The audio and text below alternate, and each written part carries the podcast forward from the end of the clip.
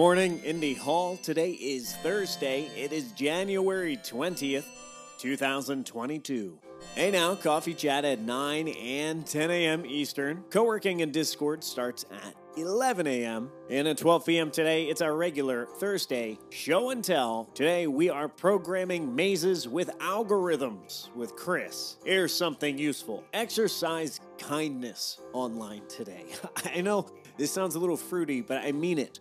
Share excitement, offer sincerity, inject a little optimism in social media. It is possible. Here's something a little less useful.